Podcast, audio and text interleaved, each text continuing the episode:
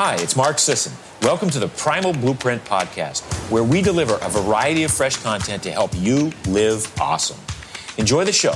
Engage with us online at Marks Daily Apple dot com and on social media, and send your questions to info at Primal Blueprint dot com.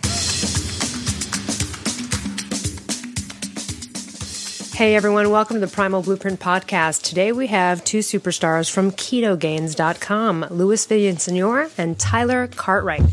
They are some of the go-to people on low-carb ketogenic dieting and also keto and low-carb and how it applies to bodybuilding and also just general training. Um, just because Gains is in the title, this is not about bodybuilding. It's about keto for metabolic efficiency in every which way you can manage it for both men and women. And these guys are just superstars. They're, I've seen, I see them talk so many different places. And I want to start with you, Luis, because uh, last year, twenty eighteen, Paleo F X, I was on a keto panel with you, and I had never met you, and I didn't know, uh, you know, much before just going in, other than researching you a little bit. And then I heard you say, you know, I've been keto for eighteen years, and I'm not dead yet. So let's start with how you found it, because you sort of came to it in a way, you were so curious at a young age, and you were just so into the research.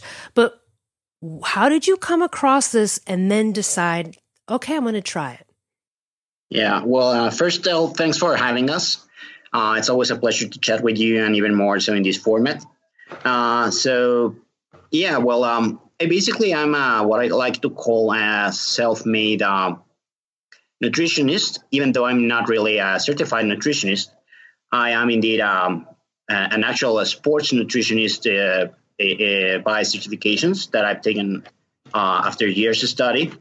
But I studied nutrition ever since I've been sixteen, uh, and probably prior, but more so out of interest for improving my, my physique and my well-being. I was a classic uh, fatty kid at school. And um, even though I tried different diets and different approaches, it really didn't work for me in regards to that. Uh, I'm a person that likes to understand the whys and the hows. So if you don't really explain to me something in a way that it makes sense, I will probably have a hard time following instructions. What didn't make sense to you? Uh, it's, it's a story that I always uh, like to, to tell, but um, no offense intended, but my mother took me to a nutritionist, and this nutritionist was a fat lady. So first of all, it didn't make sense that someone who was very overweight would tell me how to lose my weight. And then the thing that she did with me was basically give me a cookie cut plan. And I still remember it was uh, two sheets of paper with a classic, have this for breakfast, every eat every three hours, have lots of fruits and vegetables, blah, blah, blah. You know, the classic crap that really doesn't resonate, and it has been repeated thousands of times. And so, of course, uh, me being uh, someone that tries to break uh, some, somehow their rules, um may found a way to really much mess up the plan she made for me, and I actually ended up gaining weight with her plan. So uh, I decided to try to do things my way, to research, and at the time we didn't have internet, and so most of my nutrition I got it by going to the actual libraries and reading uh, basically encyclopedias and books on nutrition. And then years later, when I actually found keto, was I had already lost a lot of weight by my own means, but I also wanted to gain muscle, and I also wanted to do so while staying lean. So at this time, we already had internet. I'm talking about the two thousands, the early two thousands. And upon, you know, researching on the internet, we had at that time, I'm speaking like an old man, but yeah, um, at the time we, we didn't have, you know, web proper websites. We had uh, bulletin boards, and I found one which was about bodybuilding. And there was this classic diet that old time bodybuilders used, which was very much uh, steak and eggs. So at the time there was a few scientists that actually researched why this worked. One of them was uh, Doctor Mario Di Pasquale, and uh, they had this uh, book that was called Body Opus, which was very much basically a ketogenic diet designed for bodybuilders with an emphasis on protein. So I started uh, uh, researching. I uh, bought the book. I got some li- uh, books on the on the college library. and uh, it resonated with me very well. Tried to do it on my own. It worked. Uh, I liked the way of eating, which was very much at the time I was eating, you know, some green veggies and uh, chicken, salmon, tuna, beef, very much like how I eat today. And let's say that that very much became my diet for the last almost twenty years. Very much I keep eating about the same now.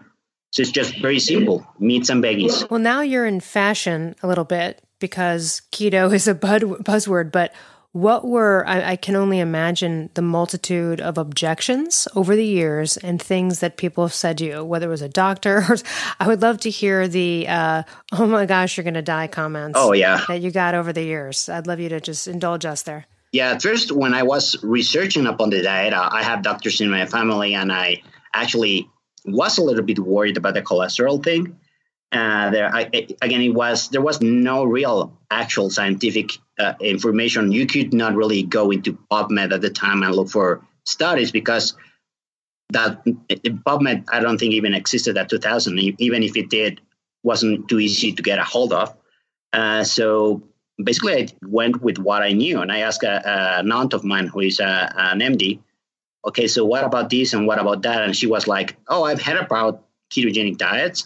Uh, you know, she was a classic, uh, it's not safe to have high ketones because you're going to get ketoacidosis. Just watch about uh, uh, because of that. And also check your cholesterol. Don't do it for more than two months. You know, I don't know why they keep saying don't do it for more than two or three months. And I asked her, okay, so what happens after two months? And she was like, uh, I don't know. We're like, well, you don't know why. Why are you telling me what's going to happen? Am I going to die or get a heart attack or so on? And then like a This is an aunt that lives uh, on another state, so I normally see it here about four, three times a year, you know, on special occasions. And so next year was like, okay, so I'm not dead yet, and I didn't stop in two months, and I feel great. And she was like, oh, well, I don't know, so just be careful and don't do it for long term, you know, and so on. And every year she sees me, and I'm looking about the same in, in regards that I haven't really aged that much, like people that see me don't really think that I'm almost forty-two years. And so um, whereas my peers and my my cousins and everyone else in my family, you know, is, you know, uh, going with the times, and they are getting, you know, unhealthier, like the classic uh, way people age, you know, and I'm not getting older in that regard. I'm not getting unhealthier. Everybody asks me, so what are you doing? And when I tell them, oh, I follow a diet like this, the classic response that I get is, I couldn't live without bread, or in this case, without tortillas or frijoles or, you know, beans. Uh, like, you're not going to die. It's not going to be so hard. But uh, yeah, to answer your question, at first, I was very, you know, uh, emphatic in telling people what I did. And then over a couple of months and years, I was like, you know, damn it. And I'm just going to say that I'm doing a bodybuilder diet. And, you know, there was even times when I had girlfriends that I was with one or two years, and they even realized that I was doing a weird diet because I was just eating vegetables and meat and, you know, and eggs. It was like, I, I just don't eat bread, and that's it. Yeah, that's an interesting thing to navigate. I want to, um, a couple of comments on things you had to say, and then I want to move to Tyler, and then we'll come back, go back and forth because there's so many things I want to get into here. First of all, steak and eggs is delicious. So I think I would just put it in every study that I would ever do. But also, um, it's just interesting that you've seen the progression of over time and the reaction where people have gone, and you really have. You look so young. I mean, anyone really, just go Google him. It's just amazing. Um, Tyler, your story is profoundly a one eighty beyond. I don't even know where to begin with your story. So you're the you're the best person to start with. It's It's amazing. So uh, just about thirteen years ago now, I was a quarter of a ton. And can you tell us what that number is? five hundred five pounds. Um, I guess I should be specific and say, I guess, an imperial ton. But uh, but uh, I think at some point, uh, you know, the, the size of a baby blue whale is, is the acceptable answer there is quick math. But uh, um. You know, I would literally fall asleep while driving. I would fall asleep while talking to people. I would fall asleep while sitting, staring, having just woken up. There was probably sixteen to twenty hours a day spent sleeping or falling asleep or completely knocked on my rear end. Uh, A one C was thirteen, I believe, was the highest number I ever saw, which wow. Uh, at that point, your blood type is maple, and uh, your Vermont. Yeah, you know, seriously, your your blood sugar is literally syrup at that point. Um, yeah, I was on the fast track towards amputation and death. Quite frankly, I was eating almost thirteen thousand, fourteen thousand calories in a day um, on really, I guess I would say, heavy days, pun intended. Um, Just, uh, just because I had to eat that much to function, quite frankly, to stay awake long enough to do work. So uh, let let's. I want to also ask you. So, were you always as a child? What how, what's the progression of? And then when did it go? Oh boy, because you know at some point you're at two hundred, then you're at three hundred, right? So you know, give us a little timeline there. Yeah, no. So I was an athlete when I was in high school. I mean, powerlifter, football player, played tennis. Um, jokingly tried out for freshman basketball because I thought that I would just be the guy that the coach put in there to maul the other team's best player. Um, was a pretty strong dude. I mean, at the peak of my strength, I was chasing an eighteen hundred pound three lift total, which is ridiculous for somebody in high school. Um, so, I mean, I was, I was on a pretty fast track towards, uh, being sort of a world-class power lifter, and uh, um, really figured out that I could eat a lot of food. But when you're training like I was, it really didn't matter, right? I mean, ultimately, you know, you were fueling because you just had to have calories. It was like any food would do. Um, ended up messing up knees, deciding to give up sports, uh, never really quit eating like that. And I realized that there was probably a whole lot of, of anxiety and depression being masked with food, um, along that path. And so ultimately, you know, into my college years, I initially had substituted food with alcohol. Um, I realized that, uh, I really enjoyed staying drunk because it let me sort of turn my brain off. And Luis will tell you that uh, Tyler thinking on something is both the best and worst thing on the planet, because I obsess and fixate on things until I come up with a working solution or annoy everybody around me. um, and, uh, you know, ultimately, uh, you know, there was actually a time where I literally could not get drunk. Um, stomach volume contents. I would start in the morning with Bacardi one fifty-one and orange juice and a two liter, what do they call it? Like Bubba keg or whatever they are that you can carry around, like the sixty-four ounce thermos. Uh, diabetes in a mug is what I generally refer to them as. But, uh, Um, would actually fill up two of those over the course of the day, going to college, uh, working a little side hustle business thing in the background. Um, and I just realized that I was going to kill myself with booze. And when I stopped being able to get drunk, food was still there. And it still fixed and tripped a lot of those same sensors. It didn't really turn off my brain, but sure. There's a reason we call it comfort food. Yep. Um, you know, it was a real big comfort for the fact that I just was not happy with life and circumstances and everything else. And so, uh, so yeah, it was really into my twenties when I started gaining and put it on over the course of ten or twelve years, just piling on pounds after pounds after pounds. Um, At what point or what weight, if you remember, was it sort of like, now you really need the help of others and you're disabled at this point with this? You know, the funny thing about being strong is you're always strong physically anyway. Um, I, I like to point out sometimes that when I've had conversations with folks that are really physically strong, they're either one of two types of personality. They're either exceptionally strong in almost all facets of life, right? Um, or they're using that physical strength to mask some underlying weakness. And there's really, that's kind of the two personality types. But the funny thing about, about strength is that if you bang something strong ever so slightly out of the direction that it's strong, it falls into a thousand pieces.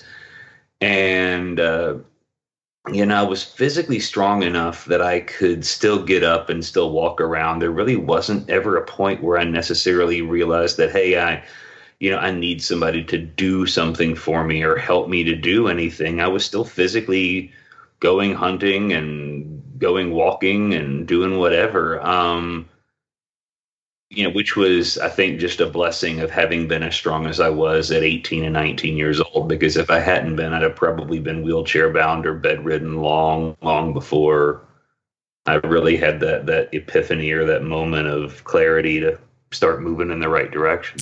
My first question on this angle is, at what point, or if ever, did family, friends have sort of like a come to Jesus intervention with you? Did anybody speak up and say, hey? You know, it's it's funny. You live in the South and everybody tries to look the other direction. Mm. Um, I think it's just the culture that, you know, yeah, I joke sometimes, like, I, I so much prefer the New York personality type, because they'll look at you and go, hey, you're fat. What are you going to do about it? You know, and yeah, just, yeah that's kind of like where I'm from, Chicago, same thing. Mark's the same way from Maine. You always know where you stand with somebody who's always willing to tell you where right. you stand. Um, you know, but I think in the South, it's a little less socially acceptable to acknowledge or, or see that. Um, uh, you know, my, my dad went hunting one time because uh, I joke sometimes that every story about my father is either we were fishing or we were hunting or we were sitting around at the farm, um, which makes you think he's Daniel Boone, but, you know, quite the opposite. Um You know, we, we were sitting there and, you know, this is a man I once buried. And I don't know if you know what a treble hook is. I don't know if you've ever fished or not, but it's a it's a hook on a lure with three hooks on one piece of metal. So it's designed to really catch the fish and not tear the, the mouth open. So if you want to let it go, it locks in really tight. And I was going to go, yeah, I buried one squarely into his back right next to his spine when I was seven. Wow. And so he had me drive the boat, because I assume turning shoulder blades hurt, um, to a marina where they sterilized a box knife with kerosene and they cut it out of his back. Oh my God. And I never heard him make a sound. So when I put things into perspective, I want to start the conversation by saying my dad is one of the strongest physically, emotionally. He is the definition, when I said strong people are either really strong or really masking something, of strength. And he was a real role model in that growing up. Um, I got up in the morning to go hunting with him, and, you know, he just looked at me and he said, um... you don't breathe for ninety seconds in between your breaths while you sleep. And he said, you literally wake up gasping for air. And I laid, well, more specifically, I sat up all night long listening and wondering which one of these breaths was going to be my son's last breath. Hmm. And, you know, that was one of those things that kind of hits you. But it's funny, when you're prideful and you still kind of have that capacity to say, oh, I'm just a fluffy athlete, I'm in a bulk, you know, whatever, um, yeah. a, a very big bulk. Um, yeah, you, you can lie to yourself in a really impressive way. My mother actually wrote a letter to me, um, and I've written about this and spoken about it a few times, and you'll have to forgive me. I always get a little bit emotional. I'll try my best not to no, please. get too weepy here. But, um, you know, she, she just wrote this letter, and it said, um, you know, Tyler, uh, mothers aren't supposed to bury their children. And she said, you fall asleep while talking to me, you know, you're not healthy, and I'm scared to death that I'm going to have to bury you. And, you know, I was mad, like, straight up. I, I didn't want to speak to her weeks. I was pissed at her somehow. It's like, yeah. it's a little Emperor's New Clothes thing, right? I knew it, but hearing somebody say it, when you grow up in sort of that Southern colloquial thing where everybody ignores the literal elephant in the room, um, you just don't get exposed to that, right? And so I, uh, you know, I was mad. And ultimately, I mean, there's a very long, weirdly drawn out story, but I'll try and compact it. Um, very shortly thereafter, I ended up uh, having to, well, finally just gave up the ghost of buckling the seatbelt behind me and went to the Ford dealership to pick up seatbelt extenders for the, the F one fifty that I had bought. And a woman who I'm pretty sure was a size negative two, if that's a size, was working the... Uh, the I'm in Hollywood. Office. It's a size. Yeah. uh, okay, there you go. Um, like literally, it's inverse. Like they, they literally cross the x-axis and come back out the other side. Um, and so I go in to place the order for the parts, and I knew they had them in stock. And so, you know, she comes back out, and, and over the intercom, when I'm literally the only... quarter of a ton human beings standing because I didn't fit in any of the seats in the waiting room, um, proceeds to go to the intercom and announce, well, the gentleman who was looking for the seatbelt extenders, please come to the front counter. Your, your parts are ready for you. Wow. Um, and honestly, I don't think she meant anything insulting about it, but you, you tend to be a little hypersensitive when I you're that imagine. big and somebody points that out to you. Um, and so I actually was pretty pissed off, if I can be real honest. And so there was a little restaurant. Luis always tells me it's racist. Um, it was called the Lazy Donkey Mexican Restaurant, not far from my old house. It's a little racist. um, and, and so, uh, you know, so I go in, and when you go into a restaurant and you have a table, you're either a mafia don or you eat there entirely too too often. Um, I got there and the lady literally moved a family away from the table that was my table and put them at another table. Um, it was actually the only table that I fit in in the entire restaurant. Um, so sat down. They didn't even ask me my order or bring me a menu. They just knew what I got every time. So the large bowl of cheese dip and two baskets of chips and Coca-Cola and two chimichangas with beef and chicken and rice and no beans. Um, and so I literally sat back as they were bringing the food to the table because, you know, of course, they they come out with the colloquial Mexican greeting, hot plate, hot plate. And they, they set it on the table. And as I sat back to give them space, I literally heard the chair break underneath me. And oh, man. Yeah, the chair buckled and I went over and knocked over chimichangas, rice, and cheese dip squarely into my lap and chest. And so that's a I, sign. Yeah. So yeah. I sort of jumped up and tossed twenty bucks on the counter and uh, jumped into my truck and got even further pissed off about the fact that the seatbelt extender was there staring me in the face again. And the letter from my mother was in the passenger seat of the car because I just couldn't shake it. And I literally drove out. There's a little spillway dam. It's, you know, like three feet tall, but it just it breaks up the water flow. There's a little eddy on the side where people bring their kids to swim. And my wife was wanting a child at the time. And I mean, I obviously would like to have had a child, but her desire at the time was substantially higher to do that than mine.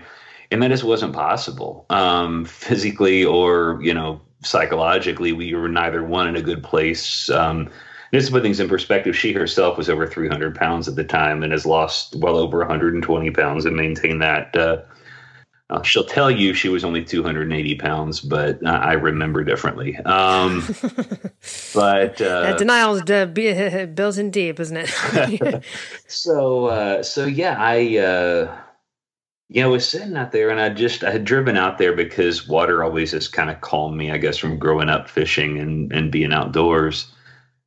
And I, I literally just started bawling my eyes out and realizing that there was, I was failing at everything. I was a bad son. I was a bad employee. I was a bad husband. I was, a, you know, I was a bad potential father. I was bad human. Yeah. Just D N A, D N A wise. At the end of the day, I like to think about things in terms of how much you give versus how much you take. And everything about me was take, not give.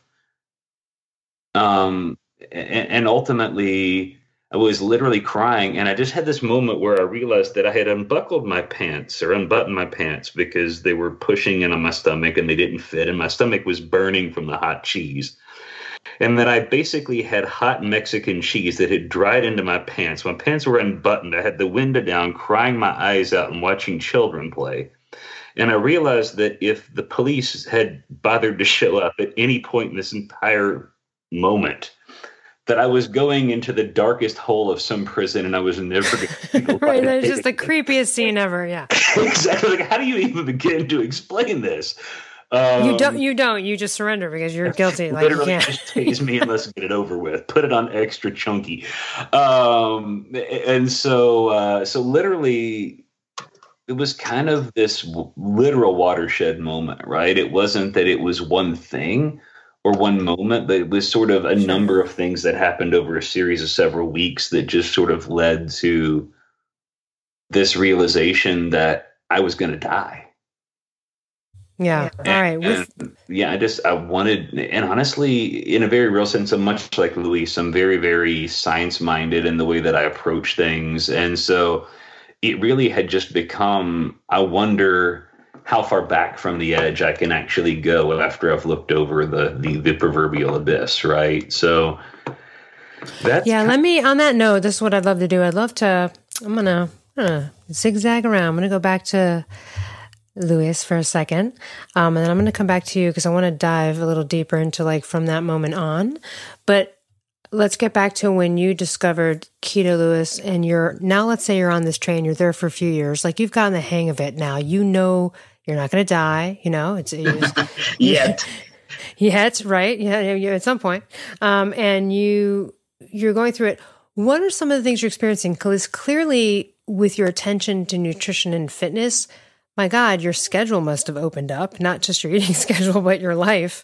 Um, I can only imagine that. I mean, how did you, because you must have discovered that you could do less in every way, right? And yet gain and maintain. So what were some of the things that you were feeling that were enlightening to you when you, you know, were kind of in this?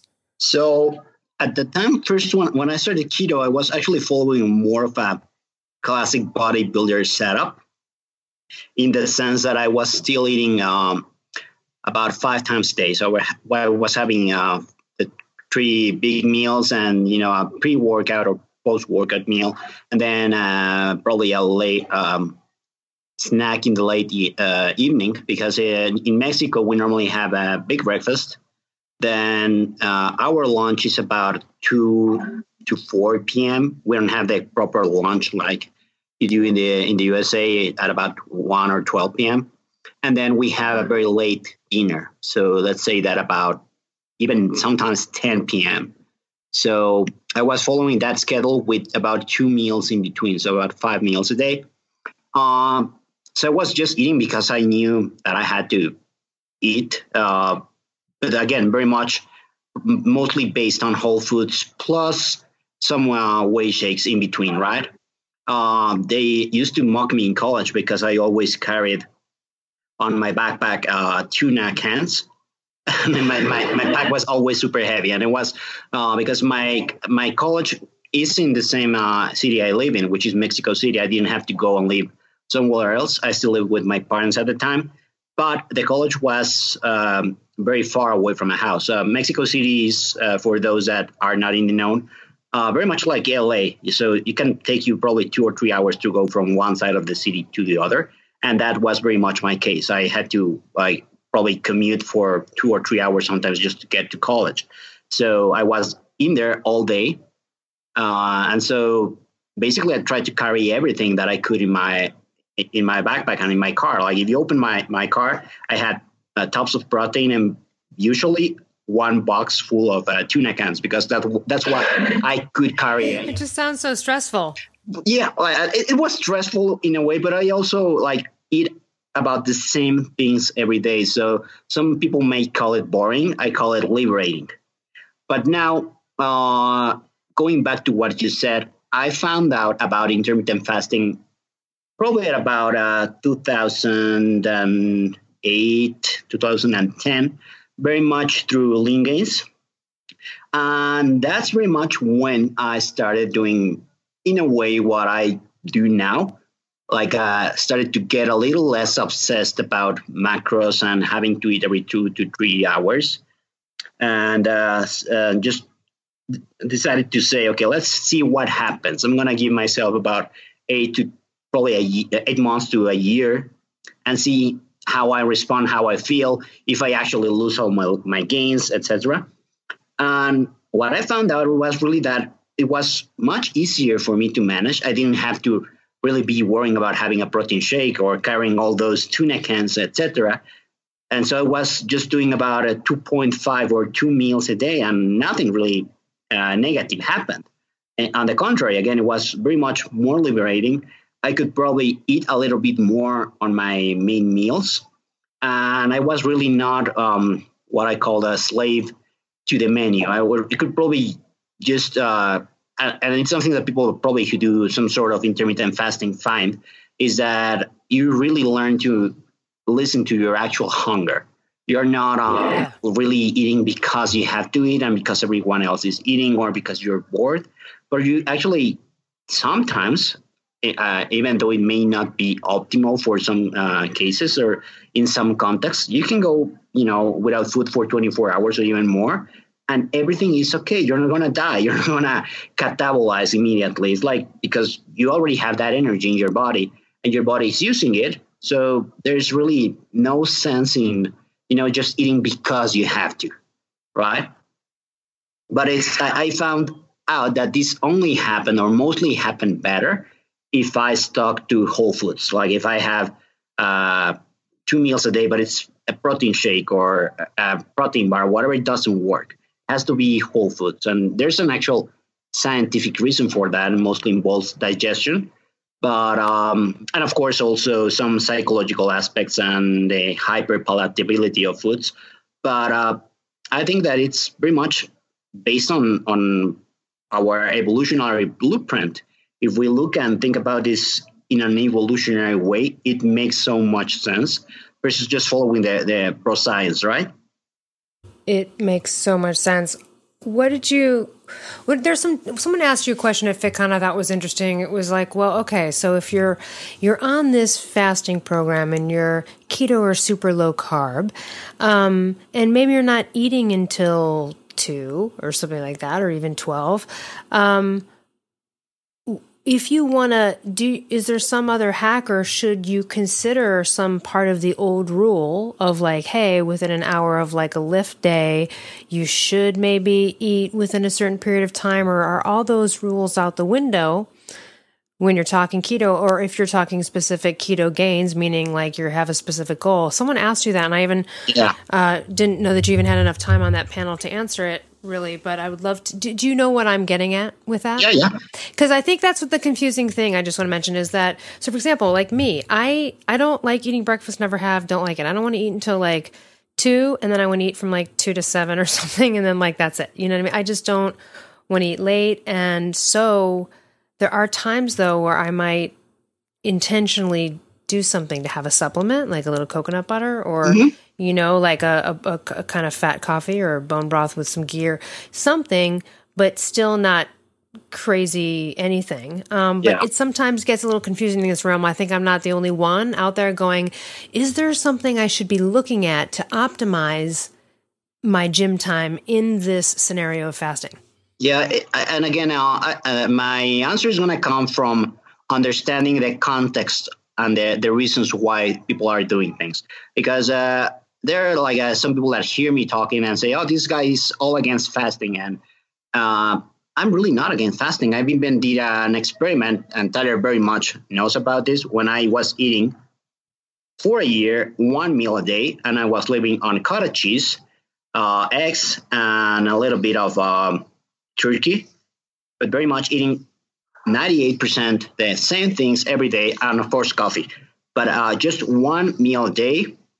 And uh, it was good in a way uh, uh, for body composition. I didn't really improve my strength. I, I'd say that it's the year where I had negative strength gains. Like it sort of maintained, but I didn't really gain that much.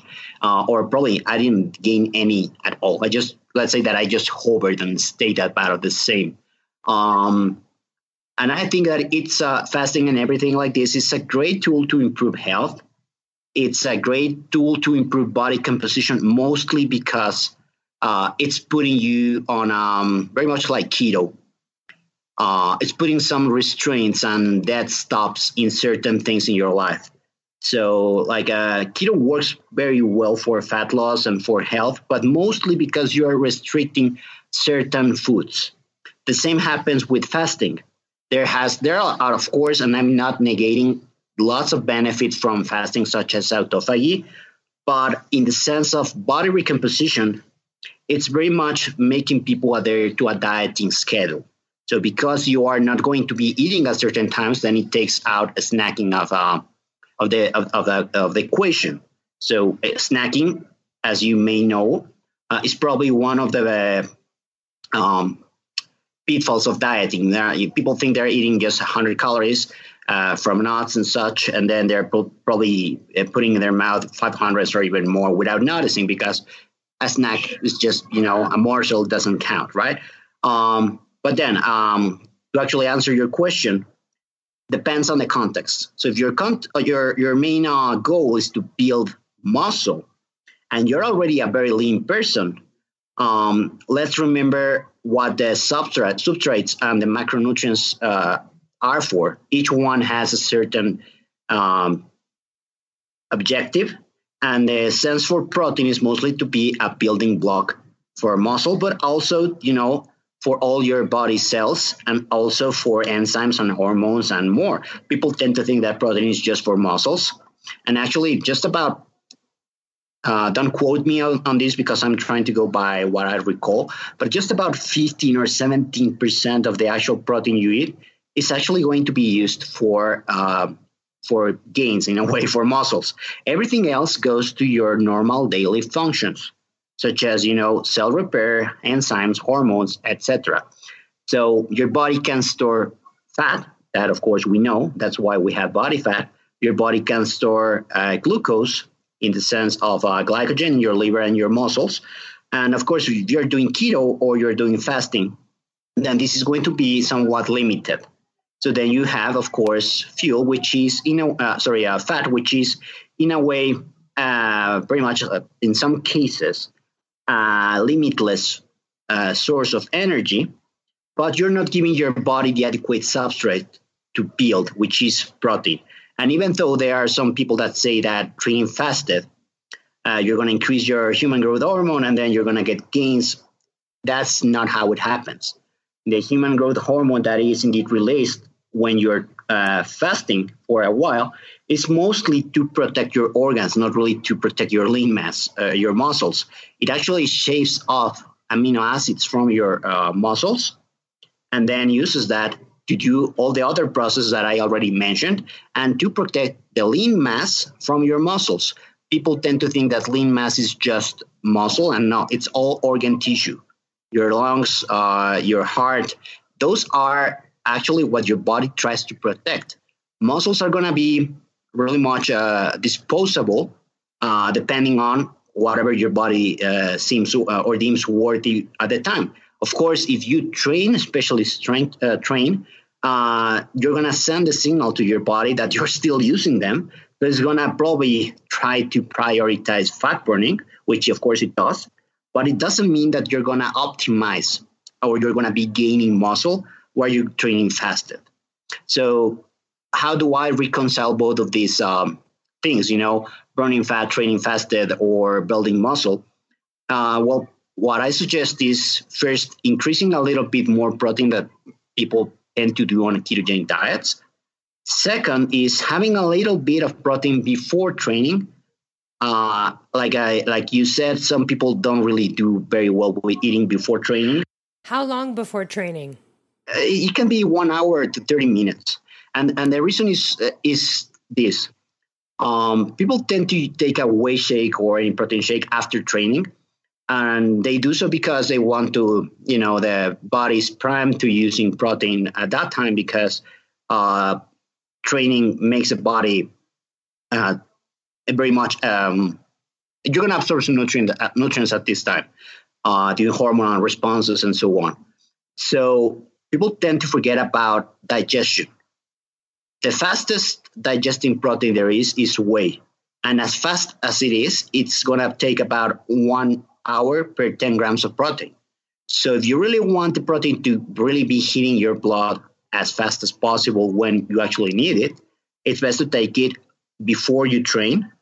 So let's uh, put it this way, twenty-five grams, which is the average whey shake, and which is very much when one needs to increase uh, or activate muscle protein synthesis due to leucine. Well, you could have a piece of animal protein, right? Uh, in this case, I would suggest better the shake, because the shake is going to be hitting your body faster. Uh, and, and I was uh, going to get to the point, uh, the, it's twofold. You have two reasons here. One reason is to get the protein very much by, uh, in your body in your body by about the time you're finishing your training. And second, because uh, the protein by itself is going to increase a little bit insulin. And having insulin before training or around training higher is not bad. It's actually good. And this is why you have some bodybuilders injecting insulin while they're training or before they're training. Insulin is not really, in this case, anabolic. It's mostly anti-catabolic. So what this means is that you're going to increase muscle protein synthesis and reduce muscle protein breakdown. You're going to get more bang for your buck in a way, and you're going to deliver the substrate that you need to train. Now, wait, let me interject. What if what if someone says, you know what, for some reason I just can't tolerate or deal with whey? What are my other options? Any other source of protein you can have, probably egg. It's going to be digested slowly, a little bit more slower, so you probably may want to have it about an hour before. Or even beef protein, there's even chicken protein. Worst case scenario, if you don't like any of those, you could probably have uh, even uh, pea protein. Okay, thanks. Like, I'm really not a fan of uh, vegetable proteins, but I understand that they may have their uses. Uh, and some people maybe do ethical or whatever reason prefer uh, vegan-based protein. Of course, they can use that as well. And then there's another option, and it would be like the third one. Again, let's Uh, let's understand that I'm talking between um, what is optimal and then what you can modify depending on your preferences. The key point here is digestion and having the available sub- substrates uh, when you need them the most. If you, for whatever reason, even then a whey shake is not, or any shake for what for for this reason is not a, vi- a viable uh, thing to do, then just make sure that the last meal you had the day before is adequate on protein, because you're going to still be digesting those uh, uh, th- that protein. Like uh, people, uh, again, uh, r- rarely actually look at the time of digestion of uh, different types of protein.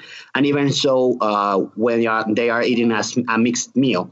So, for example, if you had a, a very big uh, beef steak uh, the night before, the amino acids from that beef is, are going to be still being uh, digested and hitting your bloodstream at a consistent basis the next day. So let's say that you, you may be training fasted, but you're not training protein fasted, if, I, uh, if I'm going to try to explain it in this uh, way. Optimally, you would have the whey shake, because also the insulin and the M P S, it's important. And that's, again, if you're taking the optimal approach.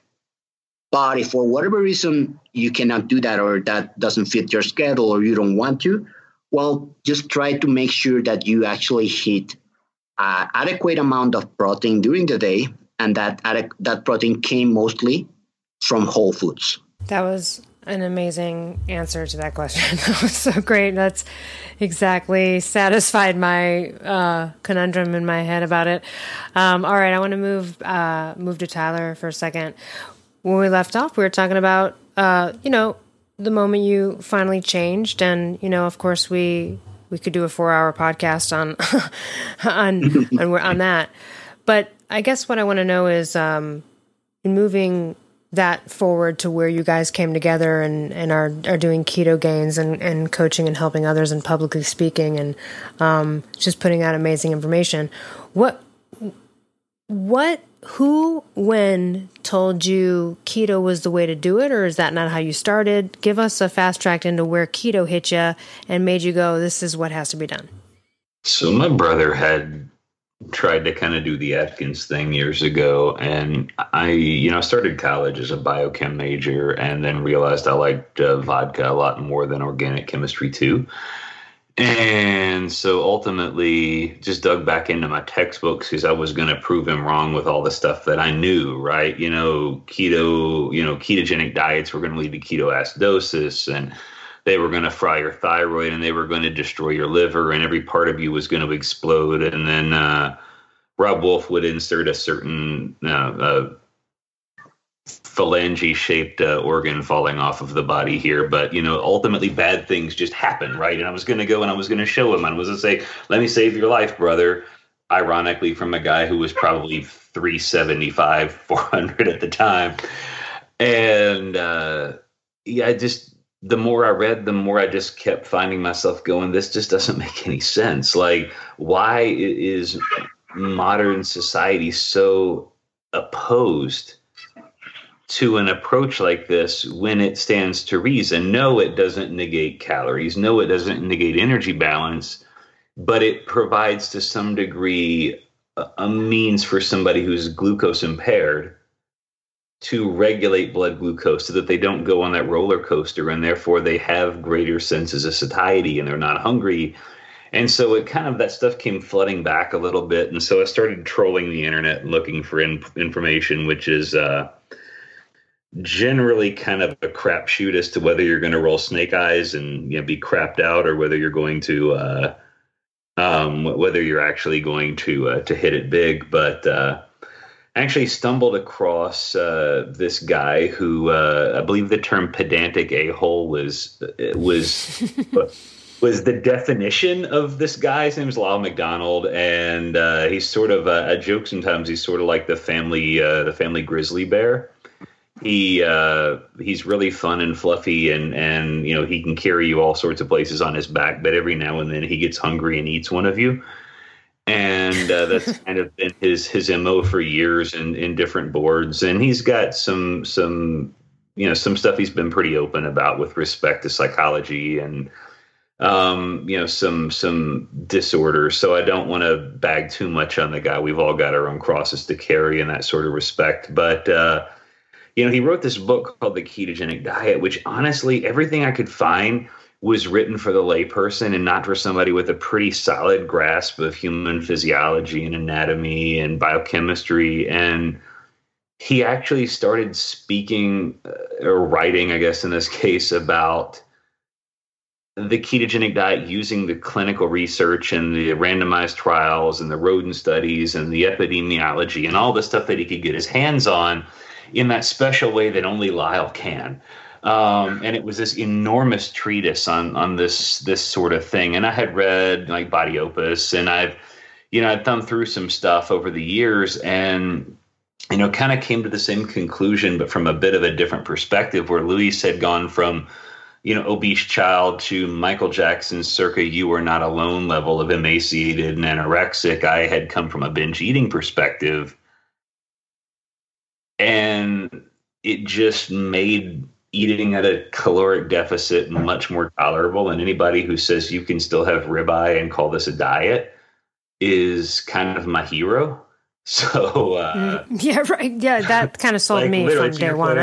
Steak and eggs are my champion. Like, really? I, I could have steak. I could have eggs. That's great. Um, And so I just kind of started doing it. Uh, you know, I had fiddled with like the zone diet and stuff. Um, you know, I really pretty early on had adopted what I would call sort of bastard paleo principles. Um, I would never. And then w- what? So you were over five hundred, and so when you started, when you really like got it together, and you're like, all right, you know, we're gonna we're gonna really do this for real. Mm-hmm. Uh, what happened in the first year? What, what, what were your stats? How did it go? What, I mean, that must've been a mind blowing experience. I can't even imagine. Um, I believe the term dumpster fire was kind of the, uh, the appropriate answer there. Um, you know, I think that sometimes we get a bad rap in the community because we're pretty blunt uh, about things. You know, when you've got to combine, you know, what, thirty-five years or so worth of eating this way, we have invented ways of screwing this up and trying little weird n equals ones that you haven't even dreamed up yet.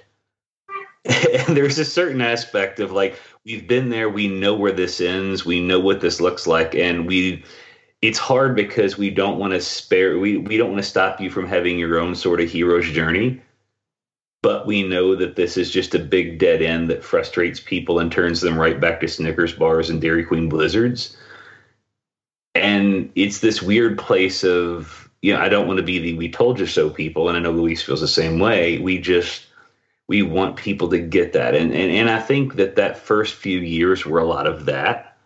There was just a, a whole lot of me trying to outsmart a diet that was as simple as eat vegetables, eat meat, do some exercise, get some sleep, and repeat it all the next day.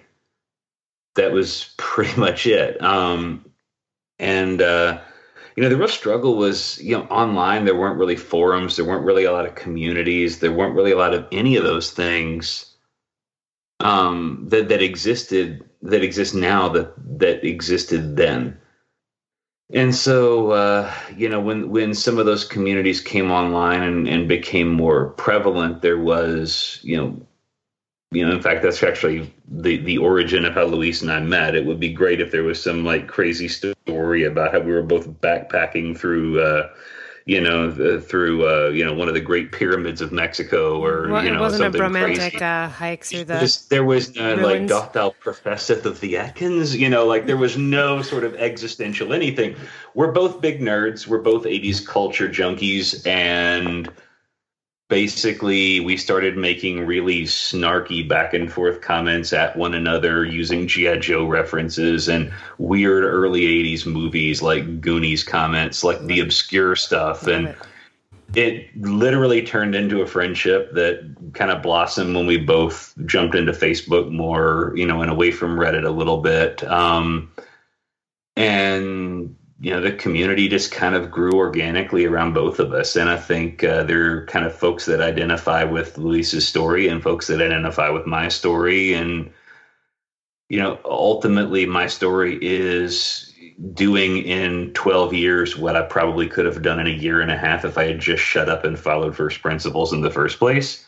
Right. But, right. Uh, you know, chasing the calories don't matter, chasing the insulin obesity hypothesis, trying to put some of that stuff to the test. It was just, you know, me trying again, coming at it from a science-minded perspective, but really trying to disprove all the hard things that nobody wants to hear.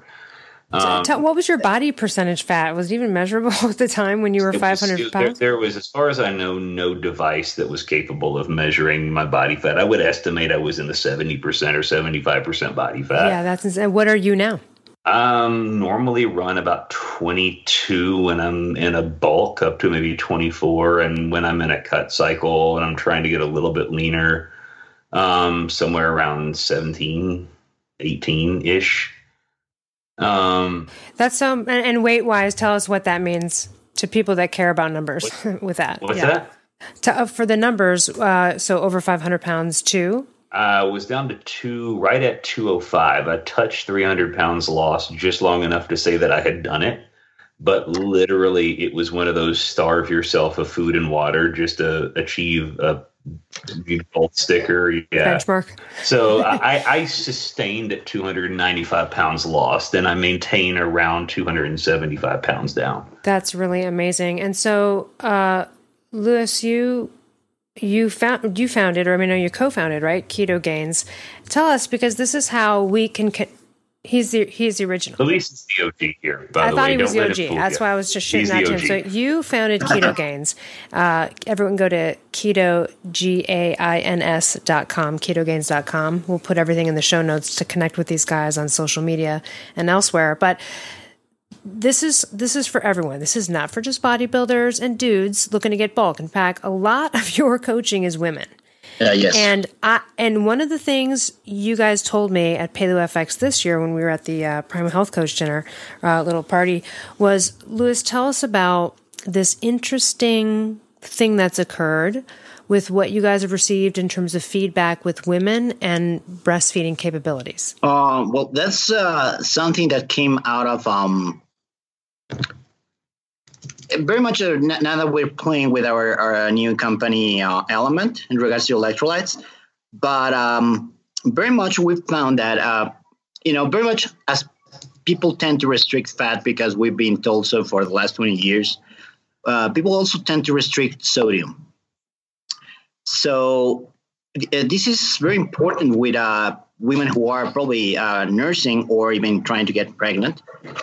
They, they overly restrict fat. They overly restrict sodium. Of course, they restrict fat before they uh, learn about a ketogenic diet, right? But um, they still have, some of them, uh, fear of eating fat. a fear of eating certain types of foods. And then also on top of that, a fear of increasing salt in a way.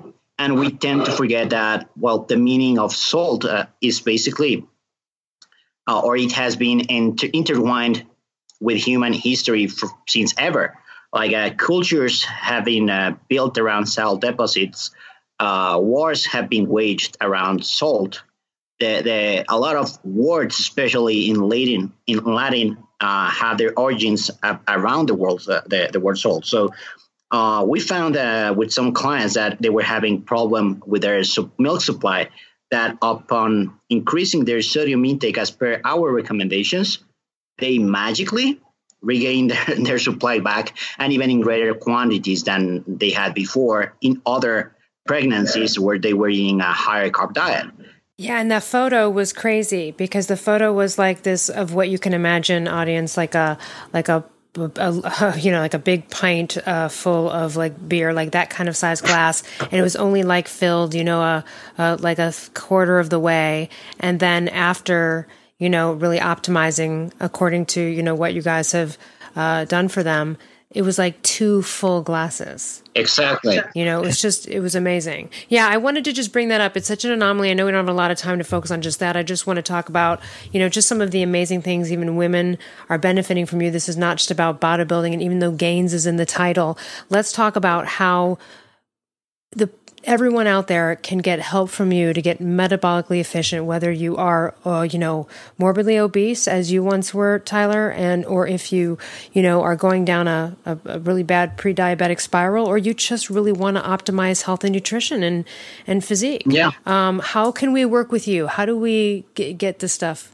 Well, uh, the, the first step, of course, is uh, going into our web- website and learning about what we do. Uh, I, we just revamped our website this uh, year, so it's uh, more centered into getting out information in a more amic- amicable way.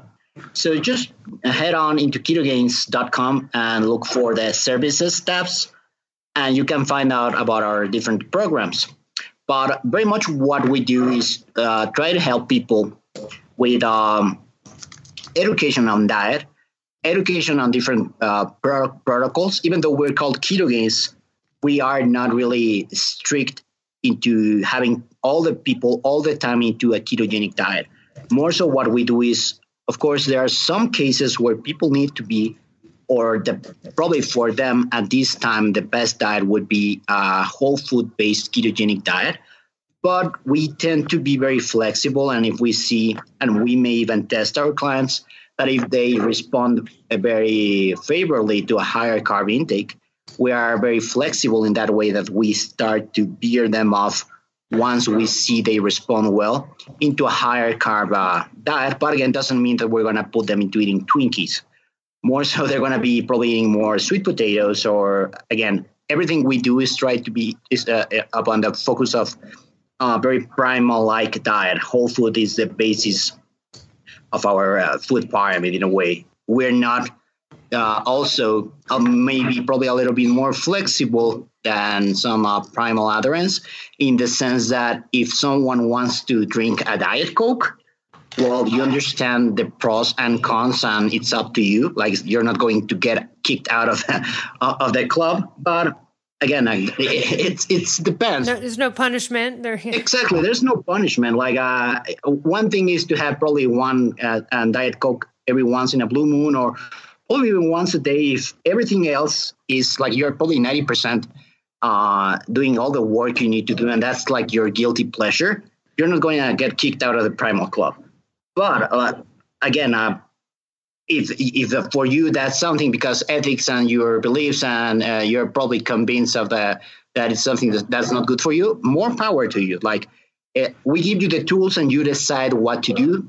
There are things that are optimal. There are things that may not be the best, but we understand that everybody has, you know, their, their quirks, right? And that's very much what gives most people power to follow the diet. If you're not going to follow the diet, where I don't see any purpose of giving you the diet in the first place, right? Yeah, it's, it's yeah. Ty- uh, Tyler, I was going to ask you, well, and, and, and definitely expound on that, but also wanted to, you've, you've spoken to thousands of people. Tell us, I would love to hear some of your, you know, some of the stark like one eighties that have come to mind that have moved you? I'm sure there's so many, but um, I'm sure we'd love to hear it, you know, for the people out there that might resonate with sure. with who these people are that come to you for help. So just to put a number on those things, because I tend to be sort of the numbers geek of the two of us a little bit, um, is, you know, about eighty-three percent of our client base, camp to camp, or, you know, or, or you know, overall is, is actually women between thirty-five and fifty-five. Um, you know, I've said before, they're the people actually seeking help. The the guys are still convinced at that demographic or that age that they can do it themselves. And they're sort of where I was, right? I'm still an athlete deep down inside, and I'm just fluffy. And, you know, the, the, these ladies have come forward and said, hey, I'm paying the metabolic cost of how I lived in my twenties. Help. Or how I lived in my thirties, help. And, you know, actually over fifty percent, closer to fifty-five percent of these folks are actively in some way metabolically dysregulated. So hyper, hypo, Hashis, you know, uh, you, you name it, uh, type one, type two. Uh, we're dealing with folks with metastatic cancers. Um, you know, these folks who have some sort of an immune or, or an autoimmune compromise or a met, you know, metabolic compromise, um, that are coming forward. So, so to your point about us not being necessarily a community full of bros, despite the name Gains, there's, you know, actual tangible data to say, look, it's really just about the fact that gains come in all different shapes, sizes, and packages, right? It's, it's what really matters to you. Um, you know, one of the biggest stories that I think really stands out, um, I wrote an article a few years ago called Fat Like Me. And it's actually a lot of the backstory that I tried to condense down into a couple of minutes uh, earlier. And um, I actually got an email from a kid or guy. Um, oh, I read this. I'm glad you're bringing this up because I actually yeah. wanted to bring it up to you myself. Yeah, sure. So I actually got a uh, an email from a gentleman who said, hey, I just wanted you to know I was going to kill myself today, and I didn't do it because I read what you wrote. Um. And he said, uh, wow. like, literally, uh, like, I, I'm not equipped for this. I immediately was like, you know, hitting the Rolodex of people I know that are therapists. And I'm thinking, like, how do I get this guy help? You know, and immediately he's like, I didn't think anybody else understood what it was like to go through life this heavy. Um, and he proceeds to tell me his stories over seven hundred pounds, uh, victim of every kind of abuse you can imagine growing up. Um, you turn to drugs as a coping mechanism along with food, had, you know, several battles with, with drug addiction. Um, actually started working with him, and he was down as of the last time that, that we started, you know, doing this really actively, um, to around three hundred twenty pounds or so, down from seven hundred. Wow. And, yeah, you know, amazing. That's, That's one of those that, that hits you right in the feels a little bit for me, but there's just been so many. Um, you know, I, I've been kind of half keeping up in a little bitty spreadsheet that I've been dealing with because I'm a big numbers dork for years. Um, tracking, we've been coaching folks for coming up on four years now. And, uh, you know, we were, uh, was kind of tracking some of the original folks that came through that were really targeting fat loss and, you know, really seem committed to the process, and they've been sending me their data off and on for the last little bit. Um, and I've been tracking the folks who have uh, fat loss as kind of their their primary goal for their camp uh, enrollments. And, and just in that group of about nine hundred or so that I've been tracking loosely over four years, that number is approaching forty thousand pounds. Which is insanity. Um, That's great. We, we kind of played with some of those numbers, and I phoned a friend who's a statistician and said, hey, what do you think the real number is for the number of pounds of people that have, you know, that we've worked with? And here's the, the number of folks that have come through camps or work with us one-on-one. And, you know, he said, well, based on some of this data, and if we insert a little bit of a buffer factor here for the fact that not everybody's really chasing fat loss, you guys are approaching almost a quarter of a million pounds lost. And yeah, it's a really great way to look at it. Nice I, I perspective. You know, but it's so funny. Like I, I literally wrote that number, you know, I, I tend to journal a lot. Um, I wrote that number. It was two hundred thirty-seven thousand pounds was the number that he came up with. And I wrote that number and I circled it and I, and I started writing underneath it all of the things that I actually give a damn about. Um, because it's not the numbers. The numbers are handy, but it's the how many kids are going to get to grow up with their grandparents because their grandparents started eating and living in a healthy way. And like how many, you know, how many people are going to walk proud and carry their shoulders back? I got an email from a lady who was working with her. She said, "I just wanted you to know I was, uh, yeah, I'm, I'm divorcing my husband." And I'm like, I'm trying to formulate what to say. I'm like, "Oh, I'm sorry." You know, Rob always talks about how at CrossFit, when one person joins in the relationship and the other person doesn't, it's always diapers or divorce. And I'm like, how do I formulate this in an in an empathetic kind of a way? And so I send back this kind of gentle, "I'm sorry to hear that." Sometimes relationships have just, you know, right. Unfortunately, they're super toxic and there's no healing them and maybe separating for a while and seeing if you can mend those wounds is great. And she responds back and she says, "Oh no, uh, he's been beating the shit out of me for years. I just told him enough was enough and he had to leave." And, and those are the things I care about. And I know that Luis... That's right, because someone gained a level of confidence to speak up for their self-worth. They gained exactly. self-worth by hearing your empathetic way of uh, telling your story. And that is just...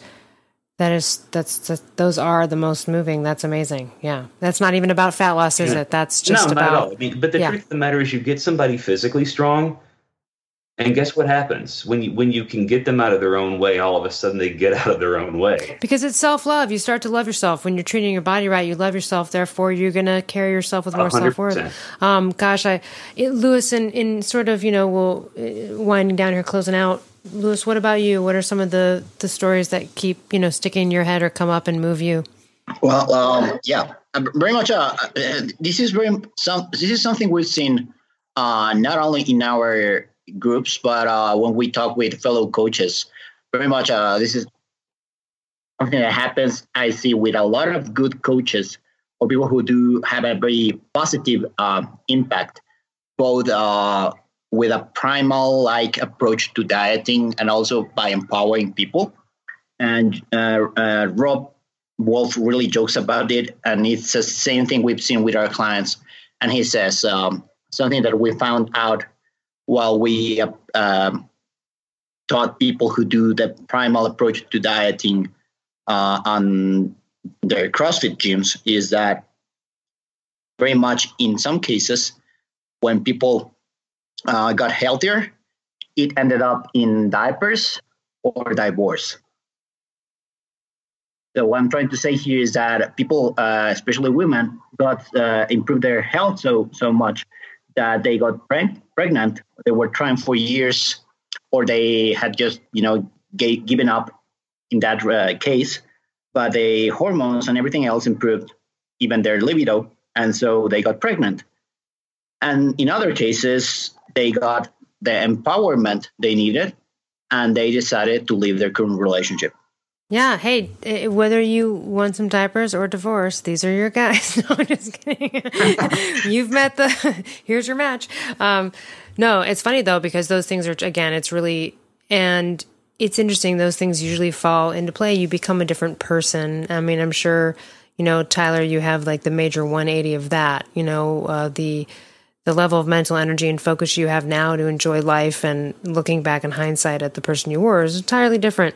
Um, I, I'm just, I'm so inspired by your work. I could talk to you guys forever. You'll have to definitely come back on the show again soon.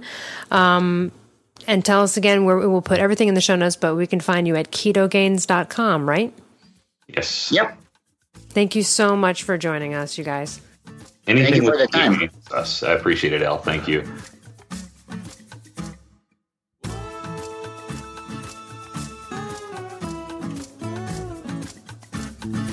Hi, Brad Kearns here with something different than a stiff commercial script message. I want to give you an authentic endorsement for one of my favorite supplements of all time. It's called Adaptogenic Calm.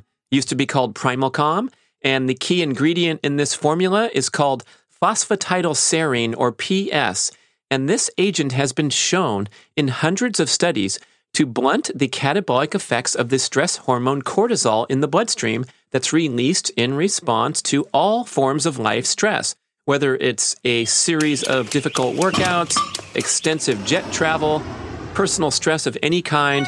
We're constantly triggering the fight or flight mode in modern life.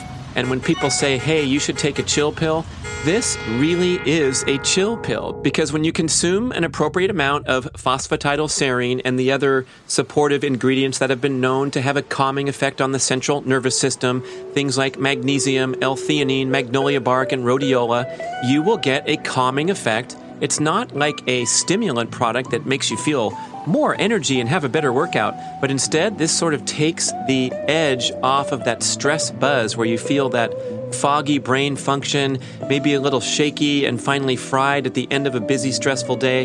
This stuff will help you clear your bloodstream from those catabolic stress hormones before they can do the damage. So I like to take significant quantities of it in and around stressful events, such as jet travel or in those heavy training cycles when you're really pushing your body and trying so hard not to fall into that overtraining, overstress, foggy brain function spiral downward. That's right, phosphatidylserine has also been shown to enhance cognitive function. It's commonly used in Europe on cognitive decline patients, and you can make that connection between when you're frazzled and overstressed and how your brain doesn't work quite as well. So this is a brain function enhancing, stress hormone reducing secret weapon, adaptogenic calm. Look for it on primal blueprint dot com.